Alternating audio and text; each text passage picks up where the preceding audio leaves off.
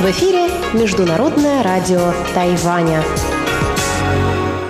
Здравствуйте, дорогие радиослушатели! В эфире Международное радио Тайваня и вас из тайбэйской студии приветствует ведущая Анна Бабкова.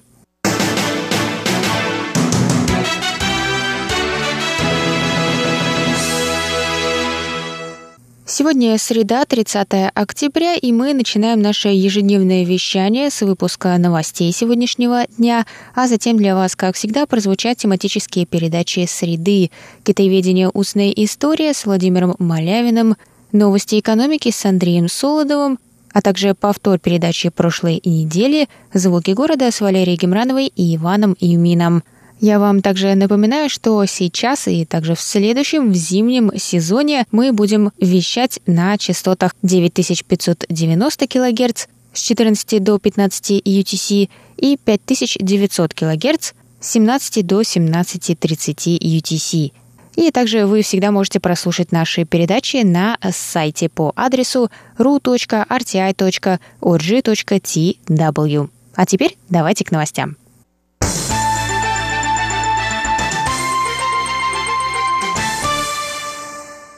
Высокий уровень загрязнения воздуха отмечен 30 октября по всему западному побережью Тайваня. Загрязненный воздух был принесен ветрами из Китая, сообщили в Управлении по охране окружающей среды Тайваня.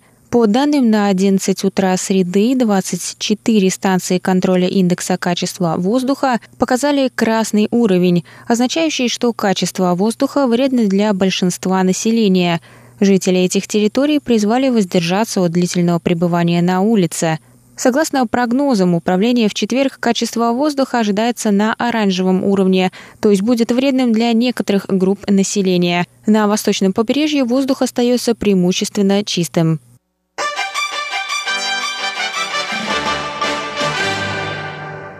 Глобальный форум науки и технологий открылся 30 октября в Тайбэе – на открытии выступил министр науки и технологий Китайской Республики Чин Лянди. Форум проводится под эгидой Министерства науки и технологий Китайской Республики.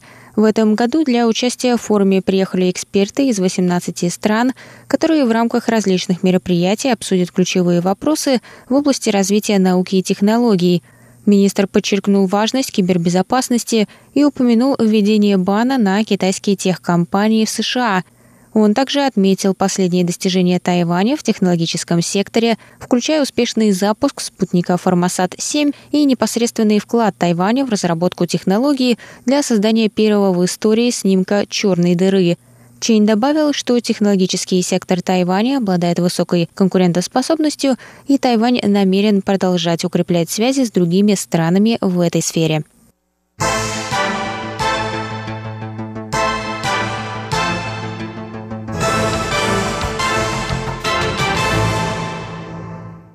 Сенат США единогласно принял 29 октября закон о поддержке отношений Тайваня с его дипломатическими союзниками, полное название которого «Международная инициатива по укреплению и защите связей Тайваня с его союзниками». В Палате представителей США также запланировано слушание своей версии этой инициативы, о которой сообщалось ранее в сентябре. После слушания обе палаты сформулируют итоговую общую версию закона, которая, согласно стандартной процедуре, должна быть еще раз принята обеими палатами. Закон затем будет направлен президенту США, который в течение 10 дней должен будет принять решение о его подписании или наложении на него вето. Закон был принят в свете потери Тайванем нескольких союзников в последние годы, которые переключили дипломатическое признание на КНР.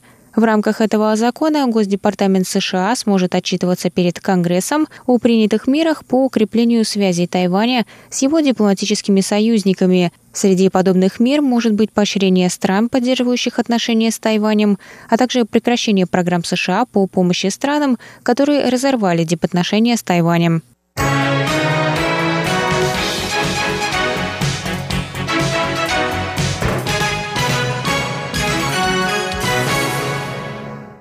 В больнице Гаусюна установили музыкальные ступеньки, чтобы поощрить подъем по лестнице вместо привычных лифта и эскалатора, которыми оборудованы все местные больницы и общественный транспорт. Идея была вдохновлена опытом метро Стокгольма, где в 2009 году появилась похожая лестница. В результате на 66% больше людей предпочли лифт пешему подъему – в муниципальной больнице Датуна необычная лестница состоит из 11 фортепианных клавиш. Управление больницы надеется таким образом воодушевить пациентов и их семьи вести более здоровый образ жизни.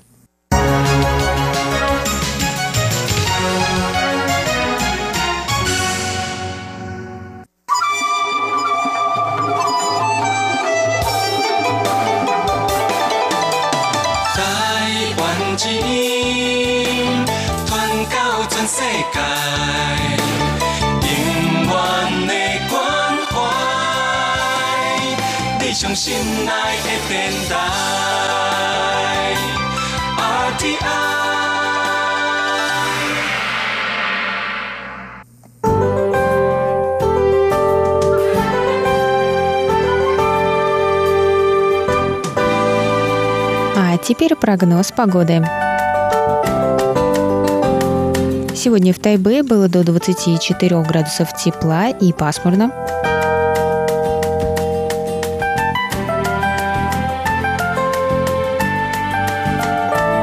Завтра в Тайбе до 26 градусов тепла, облачно возможны дожди.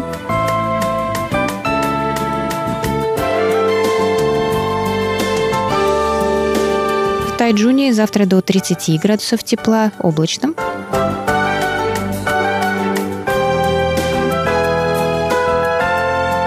А на юге острова в городе Гаусюни до 29 градусов тепла, солнечно с переменной облачностью.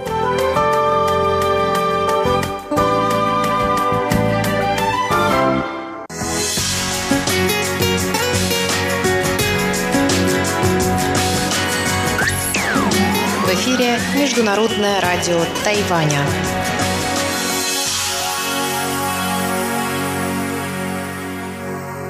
Это был выпуск новостей за среду 30 октября на волнах МРТ. Для вас его провела и подготовила ведущая русской службы Анна Бабкова – Оставайтесь с нами. Далее в эфире тематические передачи «Среды», «Китаеведение. Устная история» с Владимиром Малявиным, «Новости экономики» с Андреем Солодовым и повтор передачи прошлой недели «Звуки города» с Валерией Гемрановой и Иваном Юмином. А я с вами на этом прощаюсь. До новых встреч. Пока.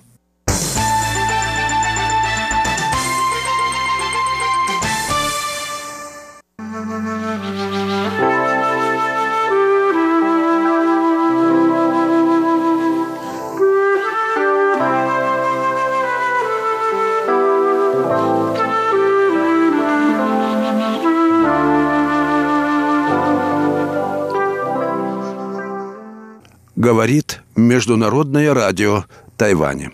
Здравствуйте, дорогие радиослушатели. В эфире передача «Китаеведение. Устная история». Передачу ведет Владимир Малявин.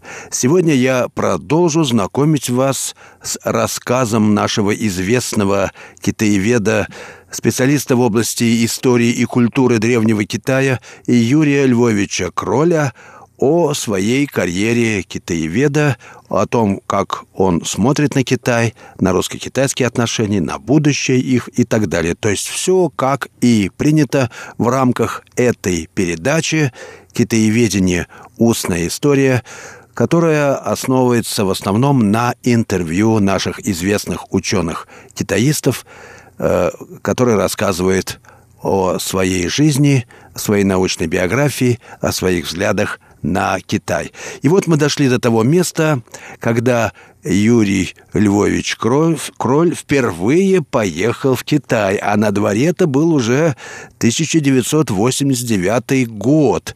И э, Юрию Львовичу было уже далеко за 50. Вот что он рассказывает об этом. Первый раз я приехал в Китай в сентябре 89 года, а вернулся в марте 90 года.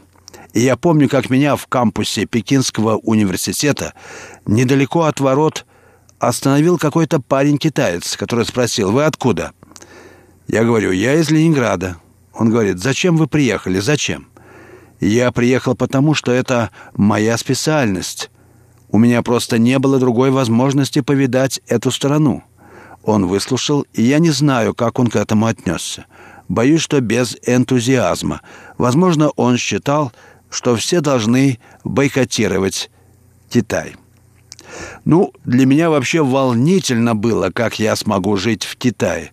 Ведь я же никогда не говорил по-китайски. Сначала я надеялся на Оксану Кеппинг, которая родилась в Китае. Но ей тогда было не до меня. Она из репатриантов, занималась тангутским языком. Как раз была аспиранткой Яхонтова. И Яхонтов вывел в доктора целый ряд людей, но сам так и не стал доктором, хотя он бесспорно заслуживает этот, этот титул. Я поехал в Китай вместе с Кеппинг. Вообще я сам выбил, так сказать, что ли, эту поездку на стажировку для группы лиц, включая себя. То есть у нас в Ленинградском отделении Института Востоковедения не было даже нужных анкет – нам нужно было не то, что анкету получить, а хотя бы где-то скопировать ее. И меня послали за этими анкетами в Москву, где я познакомился с какой-то милой женщиной. Не помню, в каком министерстве это было. В общем, мне надо было взять пачку этих анкет или хоть одну незаполненную, чтобы размножить их для заполнения теми, кто оформлялся в Китай. Так что для меня встреча с Китаем началась со встречи с московским начальником, а затем с москвичкой в министерстве, двумя незнакомцами, которые, спасибо им, отнеслись ко мне доброжелательно. Ну, тогда была полная централизация, все возможности были централизованы в Москве, продолжает Кроль. И, конечно, москвичи хотели ездить а один раз поехав, они хотели потом еще и еще раз и так далее. Это было и интересно, и выгодно, а мы были вне этого состязания. Я помню свой разговор с московским начальником, э, видел его впервые и не запомнил его фамилию.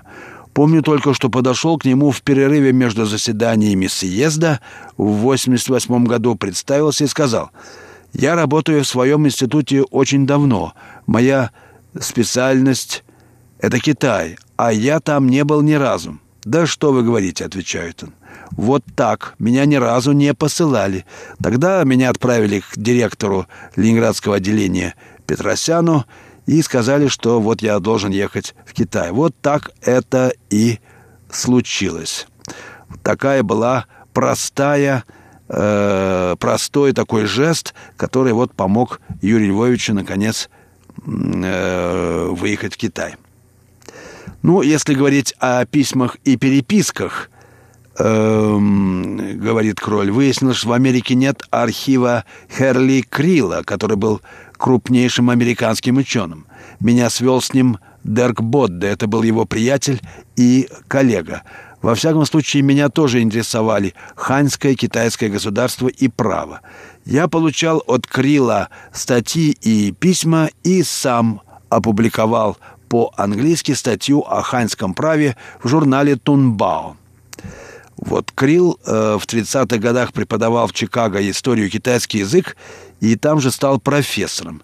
Когда я посетил Америку в 94-95 годах, то спросил у американцев, «Интересно, у вас тут большой архив Крила?» Оказалось, такого архива нет вообще. Никто не берет ничего, никто не обращал на это внимания. А у меня есть его письма, и я мог бы облагодетельствовать их. Ну, раз нет интереса, то зачем?»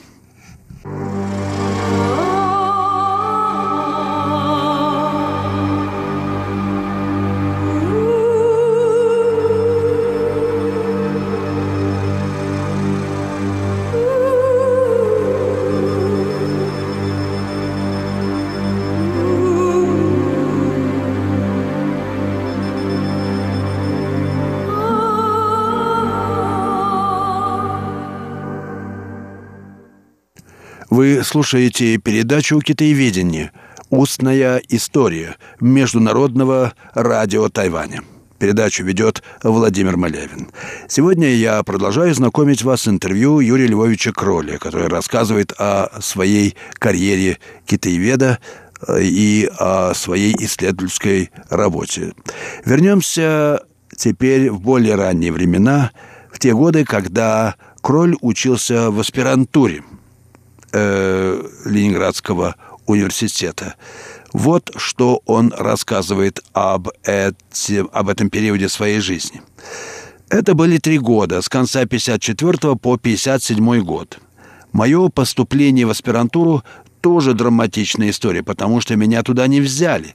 То есть меня рекомендовали, я сдал экзамены, и у меня была на сей раз пятерка внутри на за каждый ответ. Но мне и Саше Кондратьеву из моей группы пришел отказ по каким-то кадровым соображениям. Мол, не хватает мест, не дали их финансового обеспечения. Это было мне странно. Как же это могло быть? Мы же официально были рекомендованы, сдали экзамены, проходили конкурс. Я потом месяц жил в Москве и добивался правды. И добился. Меня взяли, в конце концов. Конечно, мне помогали, как могли другие, коллеги, не только Панкратов и Струвы особенно, и Востфак, конечно.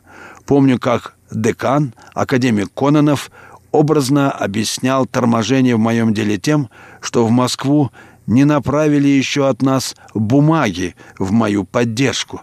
Понимаете, начальственная рука повисает в воздухе, ей не на что наложить резолюцию – Потом я обратился к одной весьма авторитетной и уважаемой московской даме, известной своей справедливостью и отзывчивостью, Екатерине Павловне Пешковой. У нее просто могли быть связи с теми людьми, от которых это зависело. Сам я не знал людей, с кем нужно в данном случае иметь связь. Уж не знаю, чье вмешательство мне помогло, но в конце концов меня взяли в аспирантуру. В моей группе учились э, несколько известных китаеведов. Например, Борис Вахтин, который был известен и как литератор. Мы учились в параллельных группах одного курса. Он был китаист-филолог. Мы вместе с ним и другими товарищами в пятером сделали каталог китайских ксилографов, которые хранились в фондах нашего любимого ленинградского отделения Института востоковедения.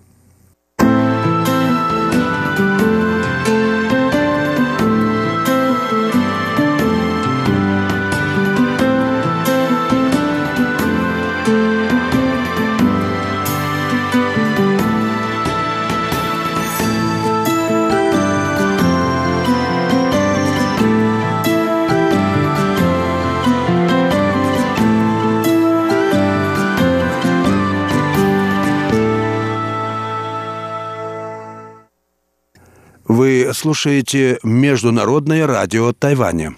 Передачу «Китаеведение. Устная история». Передачу ведет Владимир Малявин. В рамках сегодняшней передачи я знакомлю вас с интервью Юрия Львовича Кроля, нашего известного знатока истории и культуры Древнего Китая, в основном эпохи Цинь и Хань, бессменно работавшего в Ленинградском отделении Института востоковедения Академии наук. «Я вообще в других местах никогда не работал», — говорит по этому поводу Кроль. Единственное время, когда я уезжал, это была пора стажировки. Например, я провел полгода на стажировке в Китае. Это был 89-90-е годы. Я был перед этим на конференции в Финляндии, где узнал о расстреле на площади Тяньаньмэнь. Это была такое потрясение для всех, кто участвовал в конференции. Там были и китайские ученые.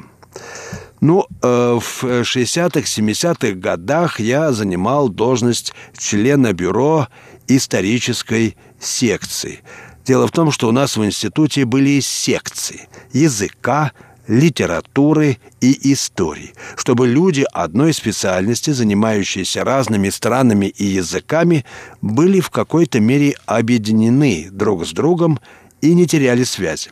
Я был членом бюро исторической секции. Руководительницей ее была член-корреспондент Академии наук Пигулевская.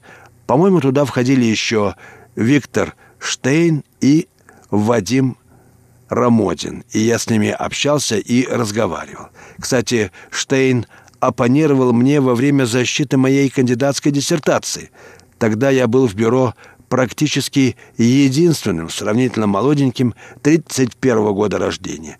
Мне было 32 года в 63 году, в год моей защиты. В общем, бюро было организационным центром, который планировал общие институтские заседания, объявлял о них, проводил различные конкурсы и так далее. Я был членом еще одного бюро. Это было в географическом обществе. Во всяком случае, я состоял в бюро географического общества, потому что оно занималось и Востоком. Теперь уже лет девять, а может меньше, как я там больше не состою. После выхода в свет в 2005 году стран и народов Востока выпуска 32-го. Я вышел из бюро по чисто личным причинам, по состоянию здоровья. Ну, географическое общество все-таки довольно далеко э, от китаеведения. Это в Москве. Ну, а в Петербурге, то есть в Ленинграде, это было, наверное, все-таки поближе. В общем, у меня были хорошие отношения с географическим обществом. Не могу сказать, что ходил на все заседания, но я туда ходил. По-моему, меня туда рекомендовал Виктор Петров. Во всяком случае, именно географическое общество отмечало потом память Виктора Петрова. Именно оно посвятило два выпуска «Стран и народов Востока» Панкратову и его трудам, устраивало заседания и в его честь, и в его память. Повторяю, я вышел из руководства по личным причинам. У нас в географическом обществе были очень приличные люди. Кстати, в свое время членом императорского географического общества был и русский анархист Кропоткин. Ему не повезло, он предпочел бы, наверное, какую-нибудь другую власть».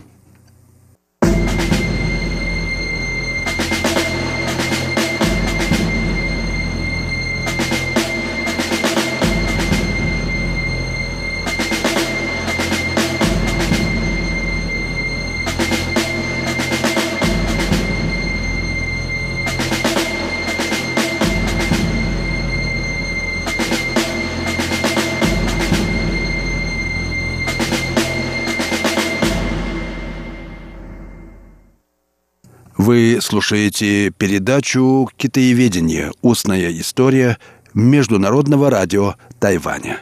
Передачу ведет Владимир Малявин. В сегодняшней передаче это интервью Юрия Львовича Кроля. Э, Юрий Львович рассказывает о своих коллегах-китаистах в Ленинграде, в Институте Востоковедения, точнее, в Ленинградском отделении Института Востоковедения, где Юрий Львович проработал всю свою, так сказать, научную жизнь. Вот несколько э, персонажей, персоналей э, из этого списка. Изольда Цепирович. Она была закадычной подругой Ольги Лазаревны Фишман. Саму Фишман к нам взяли, может быть, отчасти потому, что она пыталась восстановиться или была восстановлена в партии. Она потеряла членство там из-за мужа, которого посадили. Но он, в конце концов, вернулся живой, хотя и больной. И она восстановилась. Видимо, для партийной другой дороги не было, кроме как восстанавливаться в партии.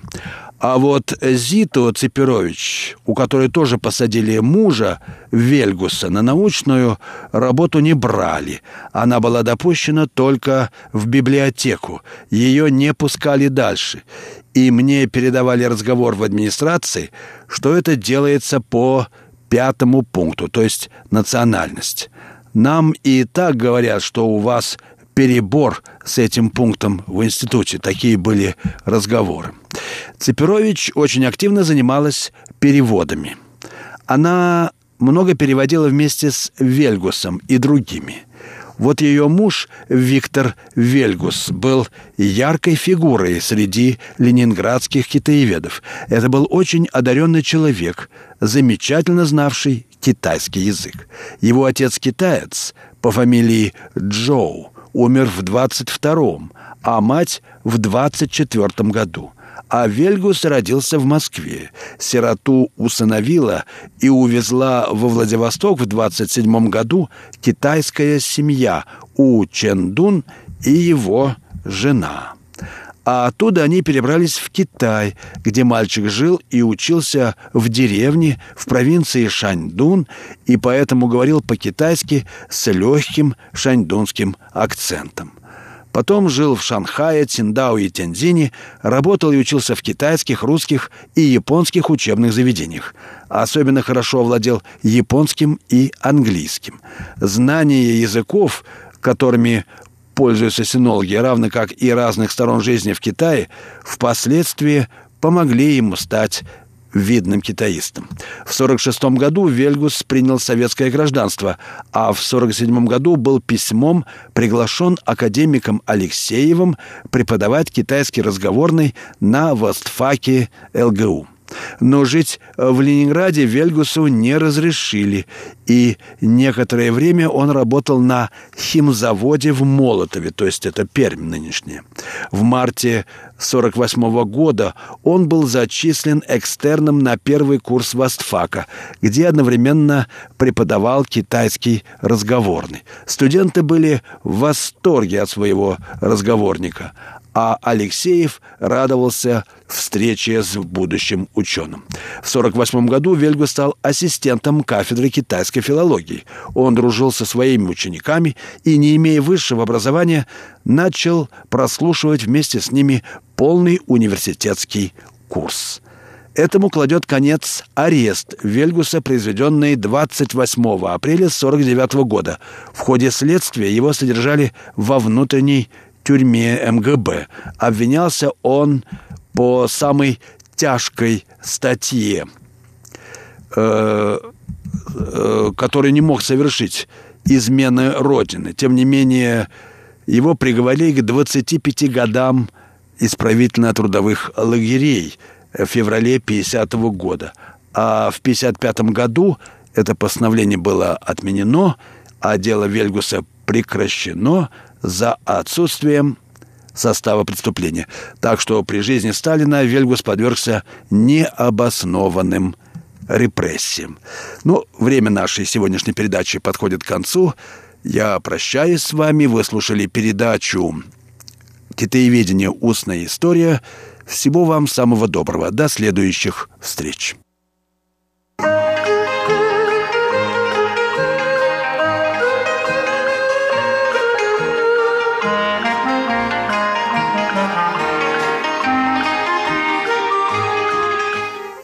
Здравствуйте, дорогие слушатели Международного радио Тайваня. В эфире еженедельная передача из рубрики «Новости экономики». У микрофона ведущий передачи Андрей Солодов.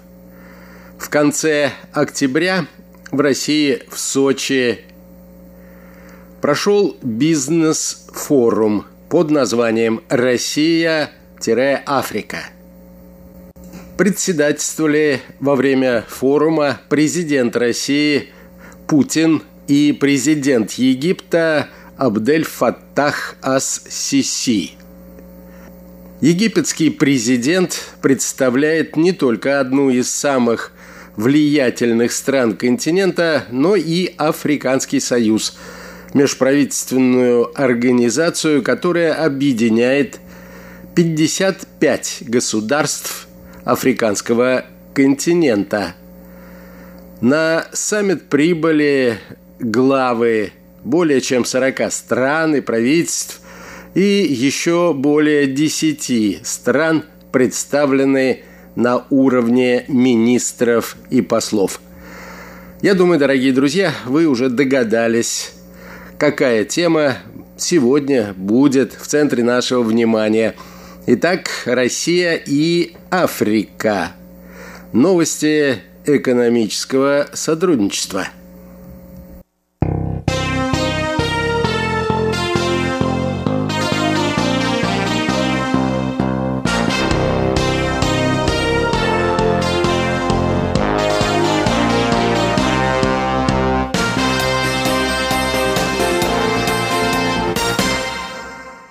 Следует отметить, что идея подобного саммита была предложена еще в 1989 году тогдашним главой МИД СССР Эдуардом Шеварнадзе.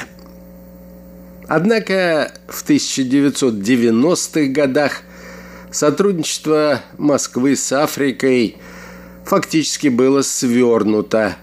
Активность на этом направлении возобновилась только в середине 2000-х. Саммит стал свидетельством намерения России вернуться в Африку, утверждают эксперты. Министр иностранных дел России Лавров выразил уверенность, что форум придаст импульс развитию всего комплекса связи России с Африкой – и сформирует повестку дальнейшего партнерства Москвы и континента. На саммите в Сочи было объявлено о первой сделке возглавляемого Константином Малафеевым Международного агентства суверенного развития.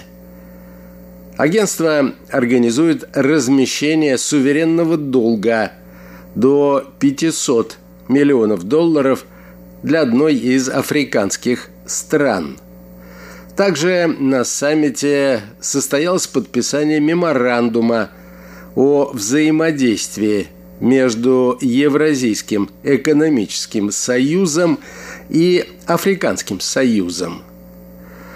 Об этом заявил председатель коллегии Евразийской экономической комиссии Саркисян – он подчеркнул, нам интересен Африканский Союз, потому что это динамично развивающийся большой экономический рынок с населением в 1,3 миллиарда человек.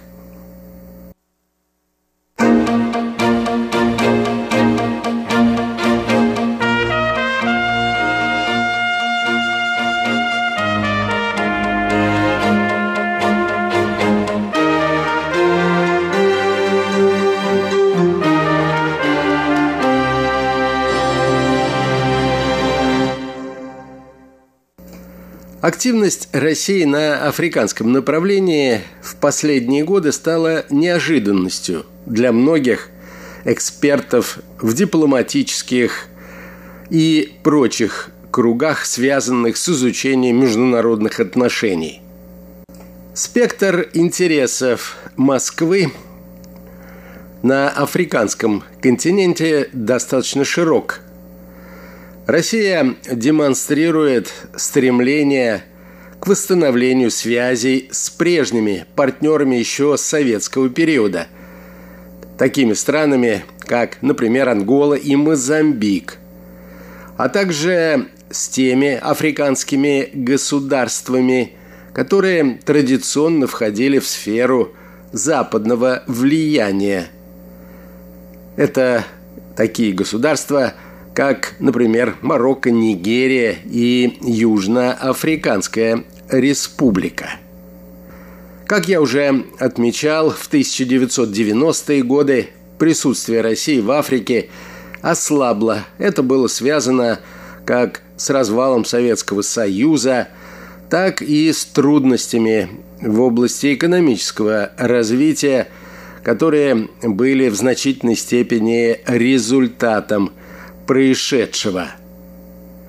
Были закрыты некоторые посольства и консульства, многие торговые представительства и культурные центры. Однако с середины 2000-х годов Москва стала восстанавливать связи с африканскими государствами.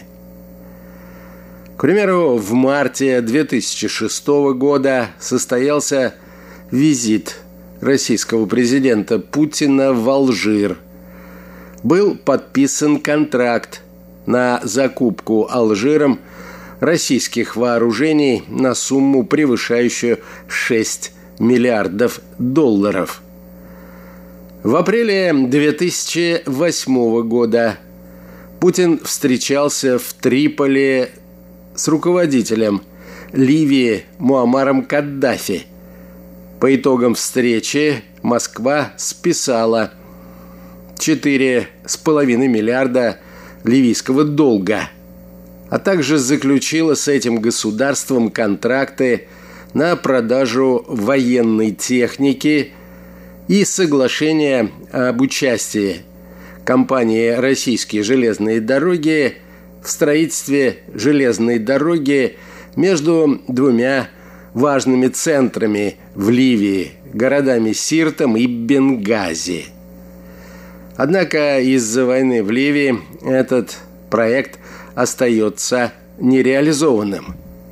В июне 2009 года состоялось большое африканское турне тогдашнего президента Дмитрия Медведева – он посетил Египет, Нигерию, Намибию и Анголу. В декабре 2011 года в столице Эфиопии, Адис-Абебе, прошел первый российско-африканский деловой форум. В нем приняли участие более 200 африканских бизнесменов и чиновников. Февраль 2015 года – Владимир Путин впервые с 2005 года посетил Египет. На встрече с президентом АССИСИ были подписаны документы о сотрудничестве в области атомной энергетики и привлечении инвестиций. Март 2018 года глава МИД Сергей Лавров совершил турне – по странам Африки, которая включала посещение Анголы, Намибии, Мозамбика, Зимбабве и Эфиопии.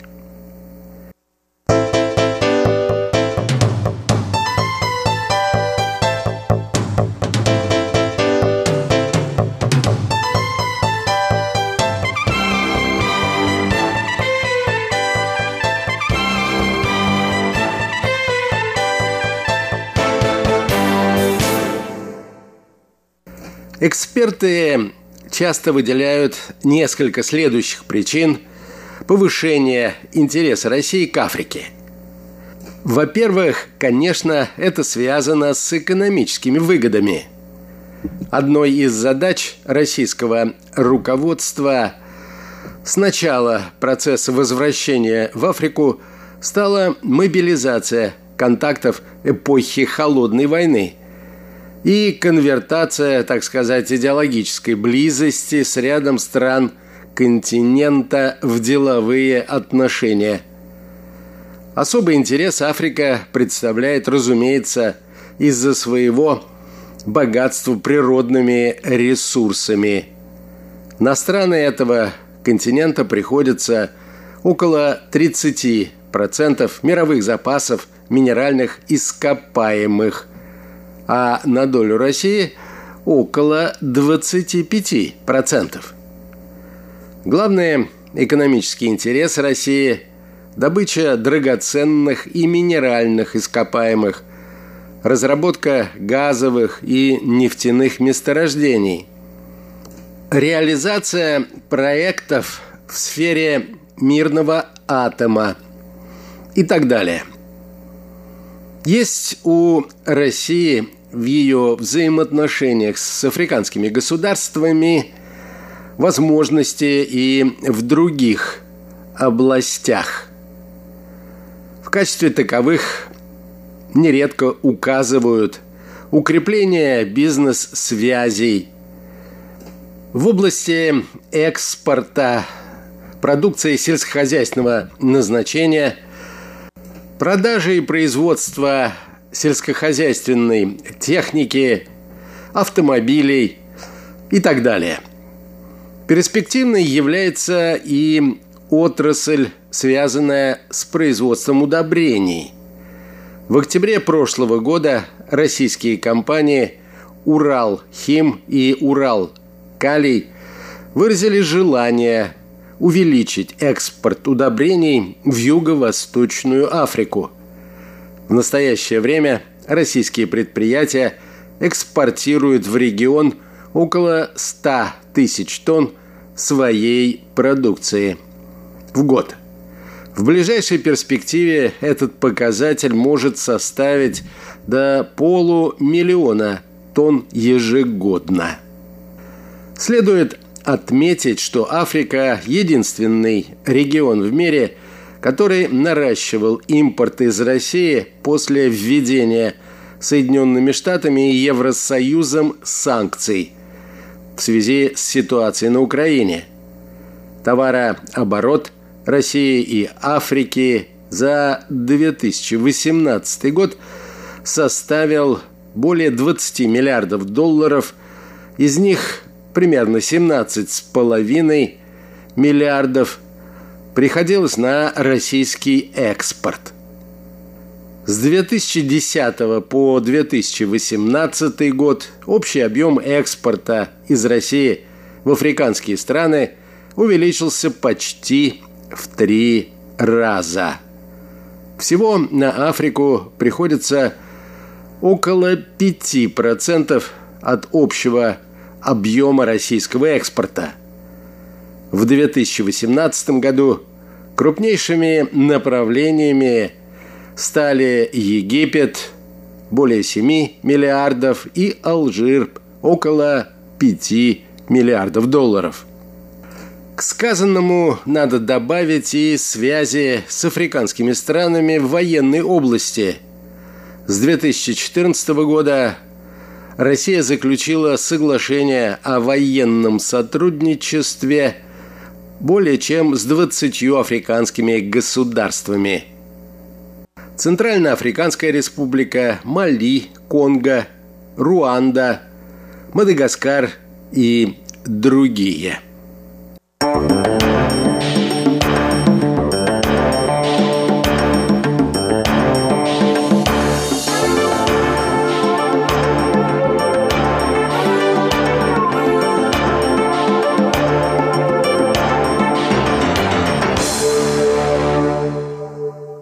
на этом, дорогие друзья, позвольте мне завершить очередную передачу из рубрики «Новости экономики». Сегодня речь шла о состоянии и перспективах экономического сотрудничества между Россией и государствами Африки. Всем доброго, дорогие друзья, и до новых встреч!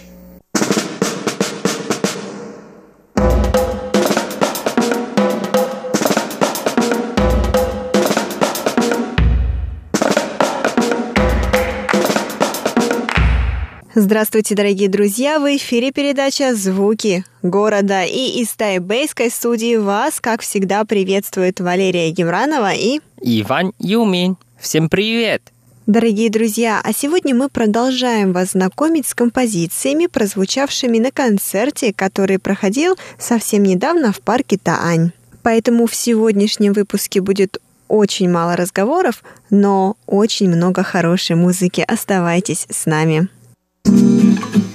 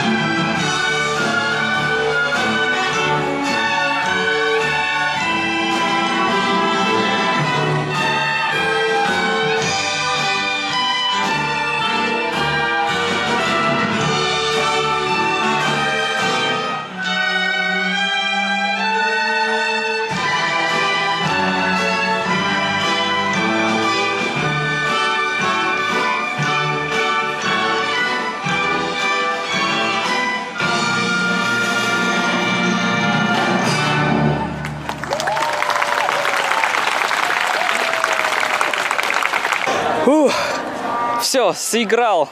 Как ты думаешь, Лера? Великолепно, Вань.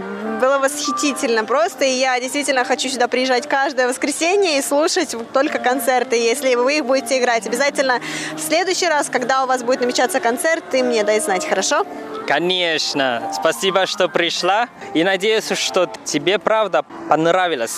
Конечно, Ванюш, мне просто безумно понравилось. А, спасибо большое вам за такой прекрасный подарок городу. А, и я надеюсь, что следующий концерт будет еще лучше. Да, дорогие друзья, сегодняшняя передача подошла к концу. Надеюсь, что вам тоже понравилось. Я думаю, ты забыл одну вещь, Вань.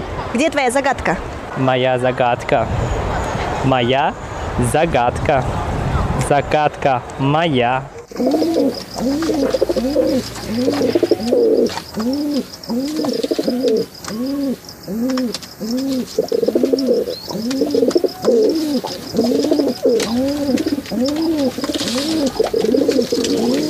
С вами были Иван Юмин. И Валерия Гимранова. До скорой встречи. Пока-пока. До встречи в следующих выпусках передачи и оставайтесь с нами.